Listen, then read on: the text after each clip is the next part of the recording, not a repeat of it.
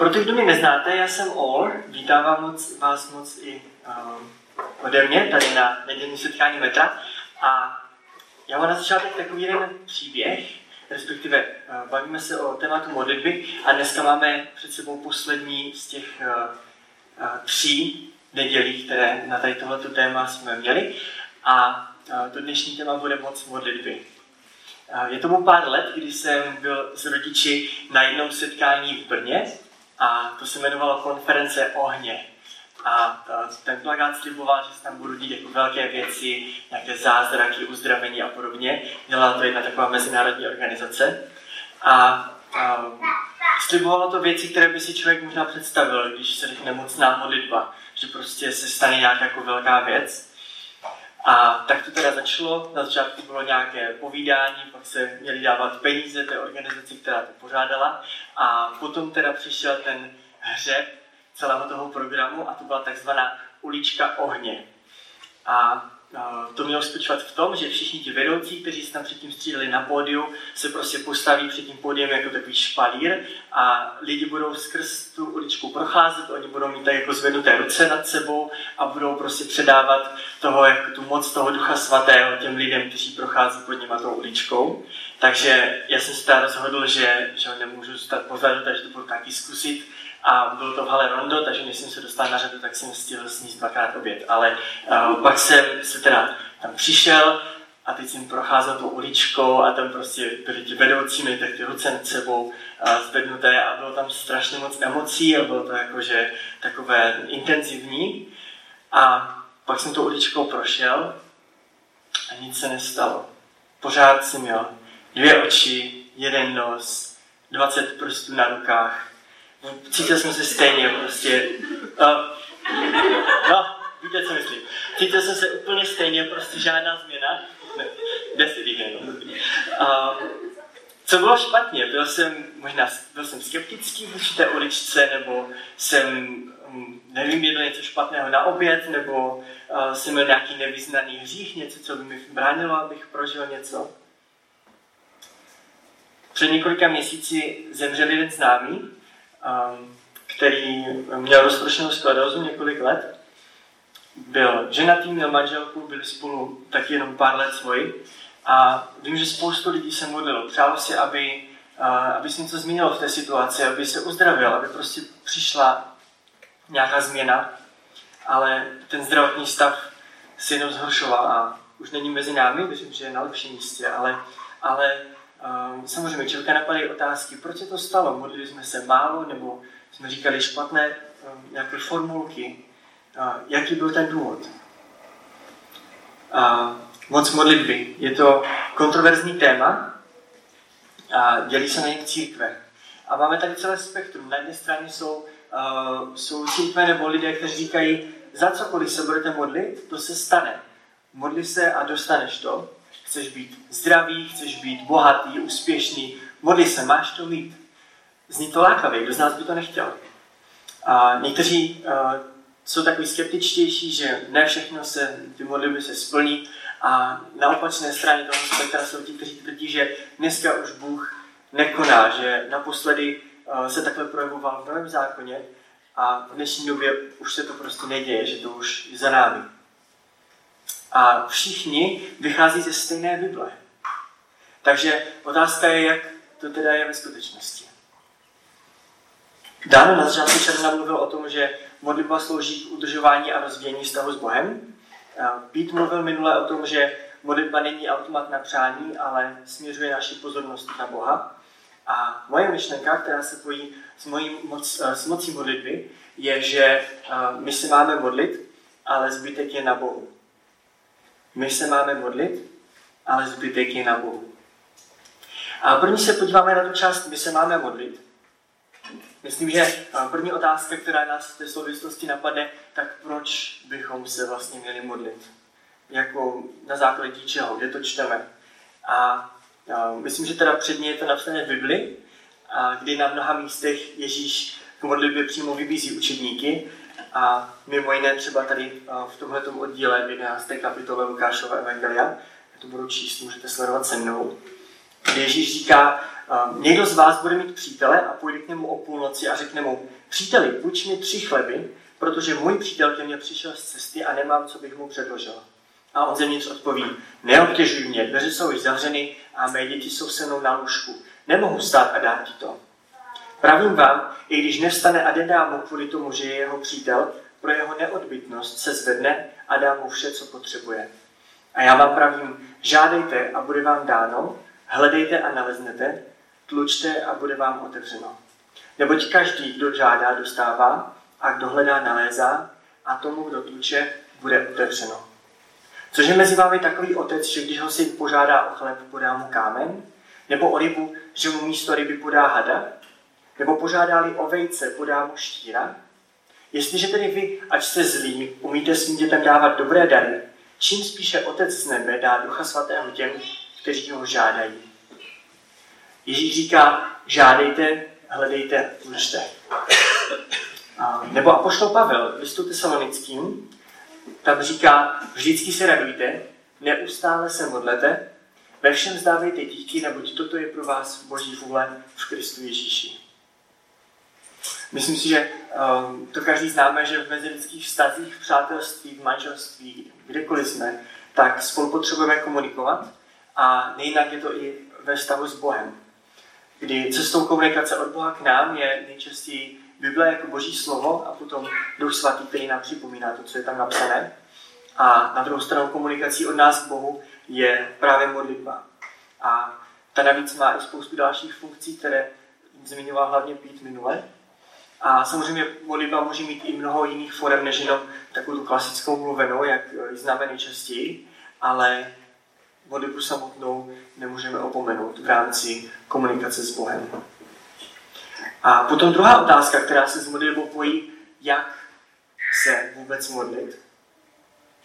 A v tom úryvku z Lukáše Ježíš říká, který jsme předtím četli, že pro jeho neodbytnost pro jeho neodbytnost se zvedne a dá mu vše, co potřebuje. Nebo o pár, o pár kapitol dál, zase ještě v Lukášově Evangeliu, zase Ježíš říká, v jednom městě byl soudce, který se Boha nebál a z člověka si nic nedělal.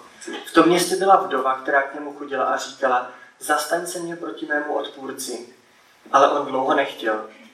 Potom si však řekl, i když se Boha nebojím a z člověka si nic nedělám, zastanu se té vdovy, protože mi působí mnohou nesnás, aby mě nakonec nepřišla spodíčkovat. Pán řekl, slyšte, co říká ten nespravedlivý soudce. Nezastane se Bůh svých vyvolených, kteří k němu volají dnem i nocí? Bude s pomocí pro ně otálet? Pravím vám, vám, že se jich rychle zastane, jen až přijde syn člověka, zdali nalezne víru na zemi. Ježíš na několika místech zdůrazňuje moc vytrvalé modlitby. A apoštol Pavel, tak už jsme četli, říkal, neustále se modlete. Nevím, jak vy, ale já mám s vytrvalostí často problém.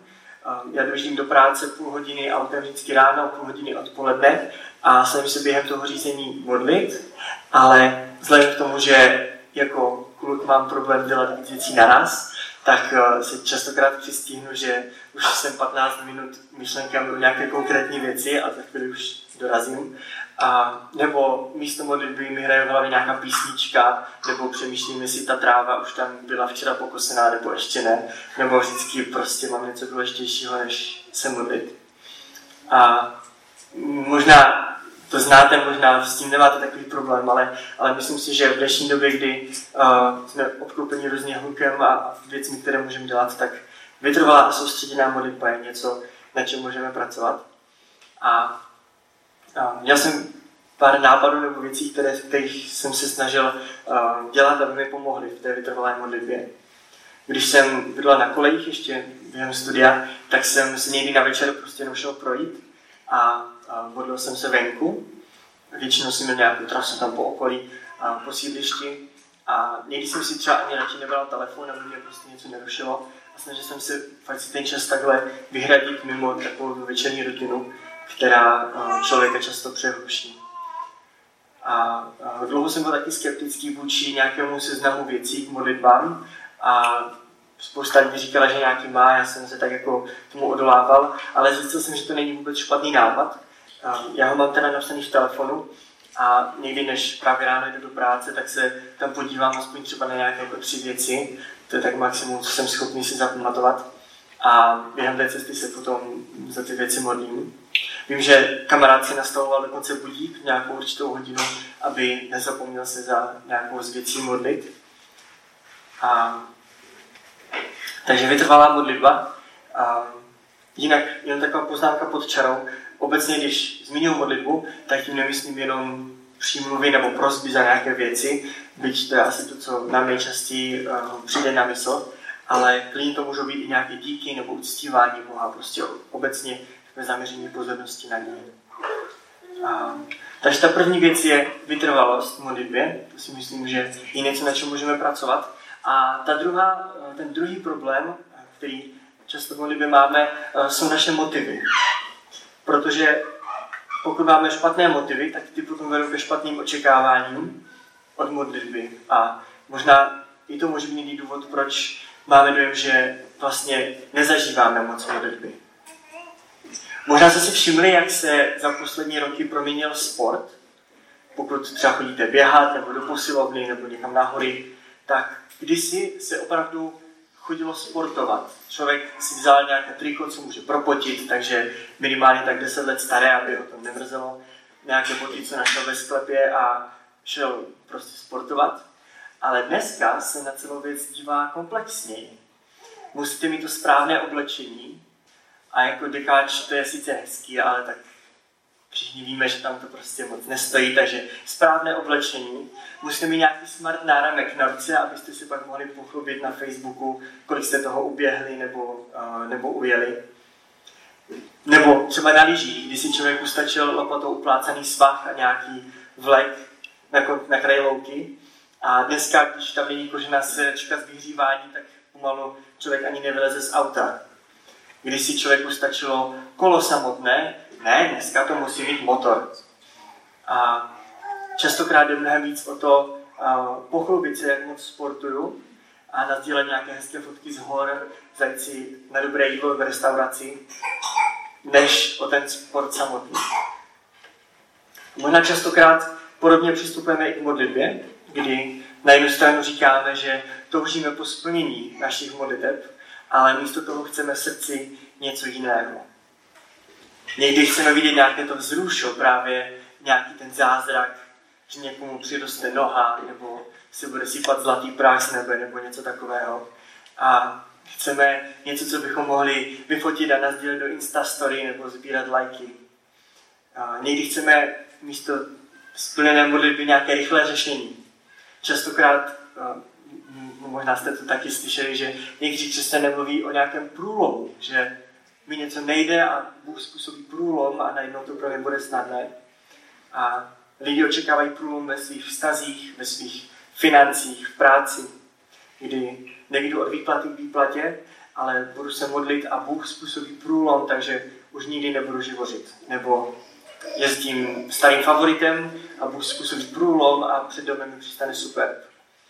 Nebo nejsem schopný ráno vstát dvacet minut dřív, abych si četl Bibli, ale Bůh způsobí průlom, takže se budu, budu budit ještě před budíkem.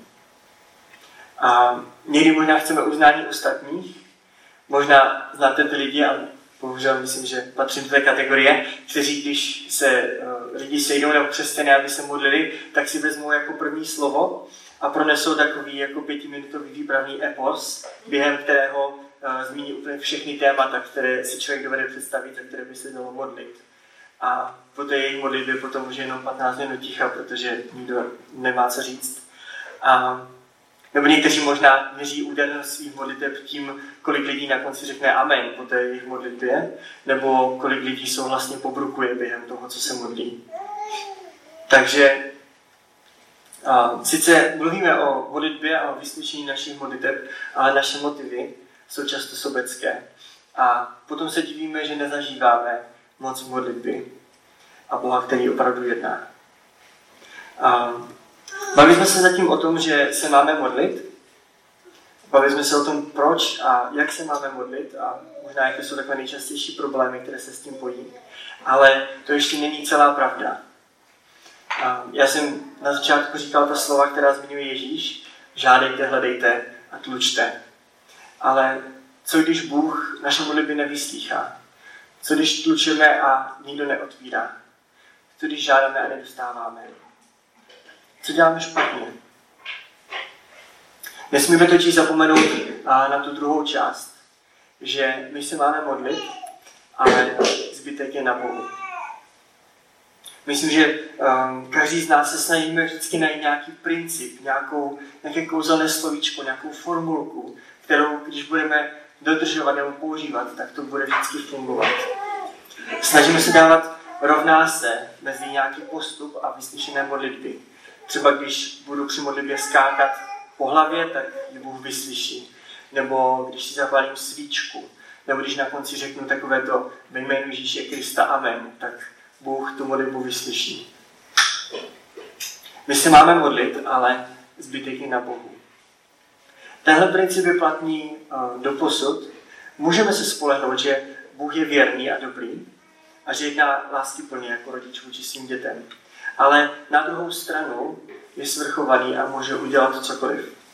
A nemusí se nám zodpovídat nebo se řídit našim přáním.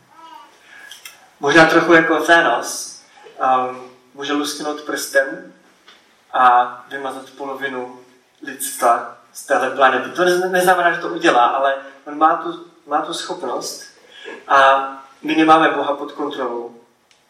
Takže pokud tvrdíme, že víme, že Bůh udělá tady tohle konkrétně nebo tamto, tak si myslím, že jsme docela troufalí. Myslím, že jeden z nejpůsobivějších příkladů tady tohohle principu je na konci knihy Joba, kdy v té knize na toho hlavního hrdinu na Joba přijdou nějaké těžkosti, respektive vlastně přijde úplně o všechno, včetně svého zdraví. A pak se sejdou přátelé a snaží se asi během dvaceti kapitol přijít na to, kde je teda chyba, proč se mu to stalo. A na konci knihy potom přichází Bůh a ve třech dlouhých kapitolách Bůh Jobovi velmi názorně vysvětlí, že on je pánem nade vším a že Jobovi nenáleží zpochybňovat Boží rozhodnutí. Možná si vzpomenete, když jste byli malí a třeba jste balonem vysklili okno a podle toho, jaké jste měli rodiče, tak buď to na vás hodně dlouho, hodně nahlas křičeli, nebo naopak mluvili hodně pomalu a hodně potichu. Ale vy jste věděli, že jste v průšvihu, tak možná tak nějak si představuji, že to tehdy mezi Jobem a Bohem vypadalo. Takže my se máme modlit, ale zbytek je na Bohu. A jeden takový praktický příklad, který vidíme v Biblii, jak to může vypadat, tak vidíme ve druhé knize Samuelově, kdy je to o králi Davidovi. A tam se píše, že Hospodin postihl dítě, které porodila Uriášova žena Davidovi, takže těžce onemocnělo. David hledal Boha kvůli tomu chlapci. Postil se, šel, ulehl a spal na zemi. Starší jeho domu k němu přistoupili, aby ho zvedli ze země, ale nechtěl. Ani s nimi nepojedl pokrm. Sedmého dne se stalo, že dítě zemřelo. David viděl, že jeho otroci si něco šeptali a pochopil, že dítě zemřelo. Proto se David svých otroků zeptal, dítě zemřelo? Odpověděli, zemřelo. Na to David vstal ze země, umyl se, pomazal se olejem a vyměnil si oděv. Šel do Hospodinova domu a poklonil se. Pak přišel domů a když požádal, předložili mu pokrm a pojedl. Jeho otroci se ho zeptali, co má znamenat to, co si učinil. Když bylo dítě naživu, postil ses a plakal a jakmile dítě zemře, vstaneš a pojíš pokrm. Odpověděl, když bylo dítě naživu, postil jsem se a plakal, protože jsem si říkal, kdo ví, snad se na danou Hospodin slituje a dítě bude žít. Nyní zemřelo. Nač bych se měl postit, což ho mohu zase přivést zpět? Já půjdu k němu, ale ono se ke mně nevrátí. David, dokud to mohlo ovlivnit, tak se snažil udělat maximum. Usilovně se modlil a prosil Boha o změnu situace. Ale v momentě, kdy už to ovlivnit nemohl, tak smířeně přijal fakt, že Bůh rozhodl jinak. Mně se velmi líbí citát modli se a pracuji. Paul Tripp v jedné své knize popisuje dva okruhy. Jeden je okruh zodpovědnosti a druhý je okruh zájmu, kdy v tom okruhu zodpovědnosti jsou věci, které můžeme ovlivnit, do kterých nás Bůh uschopnil, a my nemusíme čekat na nějaký další vnější impuls, abychom je začali dělat. Třeba, co budu dneska večeřet, nebo um, jakým způsobem, jak strávím odpoledne, ale třeba i to, kde budu pracovat, nebo jakým způsobem budu měnit svůj charakter. Ale potom existuje okruh věcí, které ovlivnit nemůžeme. Uh, třeba jestli naši přátelé uh, uvěří, budou mít vztah s Bohem, jestli Uh, budeme mít nějakou nehodu na cestě, jestli budeme zdraví nebo nemocní, jestli se nám něco stane. A tady tyhle věci častokrát ovlivnit nemůžeme, protože záleží na nějakých vnějších okolnostech. A my je můžeme jenom s důvěrou svěřit Bohu, podobně jako to předtím v modlitbě udělal David. A můžeme očekávat, že Bůh bude jednat jinak, než jak bychom to předpokládali. Častokrát, když se modlíme, tak máme na mysli nějaké řešení, něco, co by se nám líbilo, jak bychom chtěli, aby ta situace dopadla. A tajně doufáme, že to vyjde právě tak, jak bychom si přáli. Ale musíme pamatovat na to, že Bůh má častokrát odlišné plány. U nás doma rodiče, a pak mě to předali i my, častokrát se říkalo, tady aby si jeden bál pomodlit, že jo? Protože často, když jsme se za něco modlili, tak Bůh tu modlitbu vyslyšel úplně jinak, než jak jsme si původně představovali, že ji vyslyší. Jeden známý to nazval jako řešení mimo krabičku, protože když my nad něčím přemýšlíme, tak vybíráme z těch možností, které jsou uvnitř té naší krabičky. A každý máme nějakou svoji krabičku, protože jsme nějak nastavení, nějak vychování, máme nějaké zkušenosti. A uvnitř jsou ty věci, které si dovedeme představit. Ale to neznamená, že neexistují ještě jiné věci, mimo tady tohle krabičku, které si ale ani neumíme představit, nebo nad nimi nepřemýšlíme, protože uh, nás nenapadnou. Ale Bůh tady tyhle řešení zná a někdy nás dovede docela překvapit. Uh, častokrát říkáme, že se něco nedělá, nebo by se to nějak nemělo, a potom to Bůh přesně tak, jak říkáme, že by se to nemělo, udělá a pěkně nám to vmete do tváře. A nebo někdy chceme, aby věci byly rychlejší, aby šly naším tempem. A, ale Bůh má svůj čas. Tak, jak říkal Robert na začátku, a, byly doby, já jsem tady teda ještě nebyl na metru, ale kdy se tady potkalo, no tady ne, ale potkalo se na bohoslužbě třeba tři nebo šest lidí. A všichni doufali, že a, tady, nevím, do dvou let budou desítky lidí, až to bude všechno rychlejší. To, jak roste to společenství. A nakonec to trvalo o několik let déle, než máme taková setkání jako tady dneska. Ale Bůh nás jako společenství stále vede úplně jinými, úplně jinými cestami, než bychom původně předpokládali. Ale pořád to stojí za to. Takže naší zodpovědností je modlit se, ale zbytek je na Bohu. A to, jak věci dopadnou, je nakonec v jeho rukou. To jediné, co my můžeme udělat, je s důvěrou se za ty věci modlit a spoléhat se na to, že Bůh bude věrný v tom, co o sobě řekl v Biblii. A pokud budeme ochotní a schopní vnímat to řešení mimo krabičku, tak věřím, že uvidíme, že Bůh vyslýchá modlitby a že modlitba má opravdu moc. Nakonec si říct ještě tři takové krátké příklady, jak Bůh vyslýchá modlitby, často jinak, než bychom právě si my představovali nebo chtěli. Je to už delší dobu zpátky, když jsme na studentských setkáních Metro Union řešili, že tam chodí málo kluků. A, a přemýšleli jsme, že bychom měli začít dělat nějaké akce pro kluky a tak. A trochu jsme se za to modlili, ale úplně bych jako nedal ruku do ohně za to, že to bylo nějak pravidelně nebo intenzivně. Párkrát jsme se teda jako kluci sešli na pivu, ale nemělo to nějakou moc velkou odezvu. A během loňského roku a letošního jara se postupně objevilo několik kluků, kteří se bez nadsázky vynořili od někud. My jsme vůbec neznali, prostě neměli jsme žádný vztah s nimi předtím. A navíc někteří přišli skrze jeden fenomén, který bychom tak jako z praktického důvodu nikomu nedoporučili, a který se jmenuje misijní chození, kdy spolu chodí křesťan a nevěřící s vírou, že ten nevěřící skrze ten vztah uvěří. Takže by se zdálo, že na té výchozí situaci je všechno špatně, že prostě po lidsku to nedávalo smysl, ale už několikrát nás teď na jiné skupině bylo víc kluků než holek a uh, to je něco, co bylo úplně nemyslitelné v minulosti. A vidíme, že Bůh ty naše nečetné modlitby vyslyšel skrze řešení, které bylo úplně mimo naši krabičku. Druhý příklad je ještě pořád v procesu, ten se týká teda mojí mamky, a ta je prakticky lékař pro dospělé a, a teď na jaře ji po patnácti letech její zdravotní sestřička řekla, že končí s prací, že už má těch pacientů plné zuby a že a už na to kašle. Takže z toho byla mamka samozřejmě docela zoufalá, protože už si za ty roky spolu sedli, už to měli nějak nastavené a dobře jim to fungovalo.